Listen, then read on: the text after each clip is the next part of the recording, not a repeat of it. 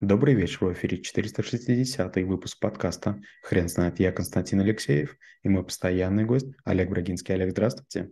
Константин, добрый вечер. Хрен знает, что такое оккультизм, но мы попробуем разобраться. Олег, расскажите, что это? Оккультизм – это общее название большой группы дисциплин, причем можно спорить, какие точно входят, какие нет, но это оккультная философия, алхимия, астрология, магия, некромантия и так далее. Но, в общем-то, это то, что касается скрытых и неизвестных сил и явлений в природе, в космосе, в человеке и так далее.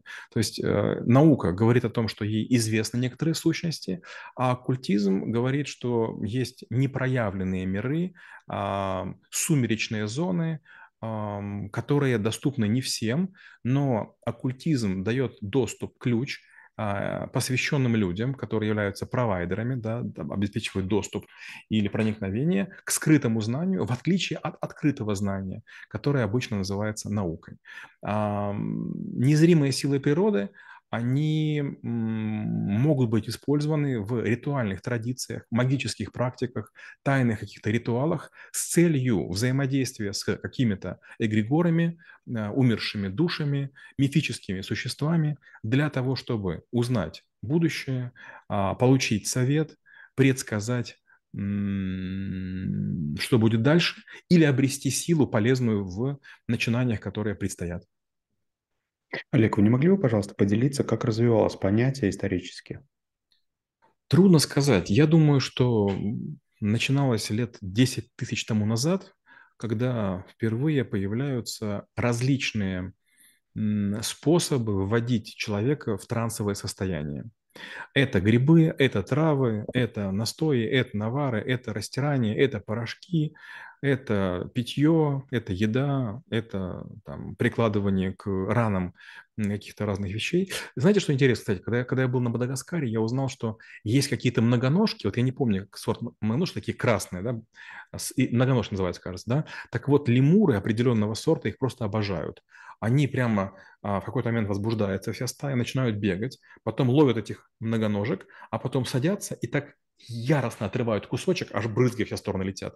Сороконожка, она мягкая, она этого не требует. Но буквально от первого укуса начинается такая легкая пьяность. Эти обезьянки начинают как бы входить вот в такое состояние. Безусловно, состояние любого опьянения, неважно, забродившими фруктами или каким-нибудь вареным мухомором, можно увидеть разные видения, которые потом можно трактовать.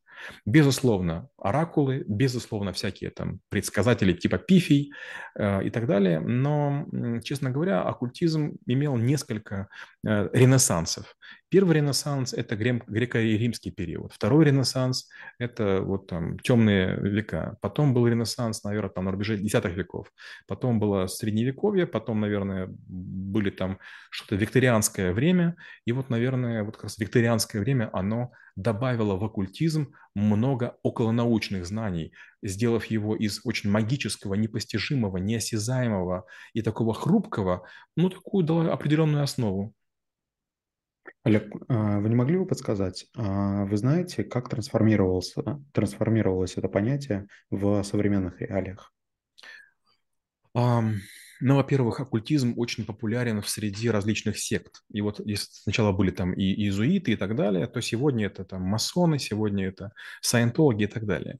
Оккультизм – это хорошее шоу. То есть если вы немножко знаете химию, если вы немножко имеете друзей на далеких территориях, вы можете добыть необычные минералы, вы можете придумать сплавы, порошки, которые при применении будут давать очень необычные эффекты. Скажем, у арабов есть способ создания огненных шаров наподобие шаровых молний. И получается, человек выступает во френче, но в какой-то момент он делает некий пас, и от него летит шар. И этот шар потом исчезает. Почему? Потому что сгорает, маленький пепел есть, но при определенной степени пьяности этого незаметно. И у него этих шаров очень много, штук 10. А потом он говорит, все, хватит, давайте не будем верхние силы гневить. Олег, расскажите, а те вопросы, которые ставили перед собой, можно назвать их учеными, оккультисты, они достигли ответов к ним? Если мы говорим про контроль над умами людей, на объединение их под сомнительными всякими историями, конечно, это произошло. То есть секты, ложи, какие-то клубы, они постоянно используют какие-то порошки. То есть очень часто вам, допустим, какой-то магистр капает на язык какую-то штуку из какого-то супер-пупер, там, не знаю, какого-то грааля, а на самом деле, может быть, там это какой-то легкий алкалоид или там легкая какая-то опиумная штука. И у вас появляется некое состояние, от которого вы тащитесь. Другая необычная вещь. Есть природные феномены, пещеры, каньоны, расщелины, где иначе распространяется звук. Или, допустим, источники звука, которые могут использоваться для того, чтобы вас вгонять в состояние благости. То есть, там говорят обычные вещи, но вы прям млеете, так вам хорошо, так вам приятно. И вы думаете, боже мой, ну вот этому голосу точно можно верить. Олег, расскажите, а как к оккультизму относятся религиозные существующие современные институты? Ну, во-первых, надо понимать, что это конкурирующее заведение. Но с другой стороны, вот сегодня, например, в той же России высочайшая толерантность. Мечети находятся рядышком с христианскими святынями, и много других разных есть культных сооружений, которых я не понимаю. Но есть территории, где есть доминирующая религия, или, допустим, есть запрещенные религии, и вот там, где есть доминанта или есть жестокая рестрикция, вот там очень часто бывает такое, что оккультизм находится под запретом. Во всех мусульманских странах большинство видов оккультизма, они не приветствуются. Почему? Потому что, допустим, те же карты Таро, там изображение человека. То есть любые геометрические вещи, пожалуйста. Астрология не столько критична для мусульман, как, допустим, там другие вещи.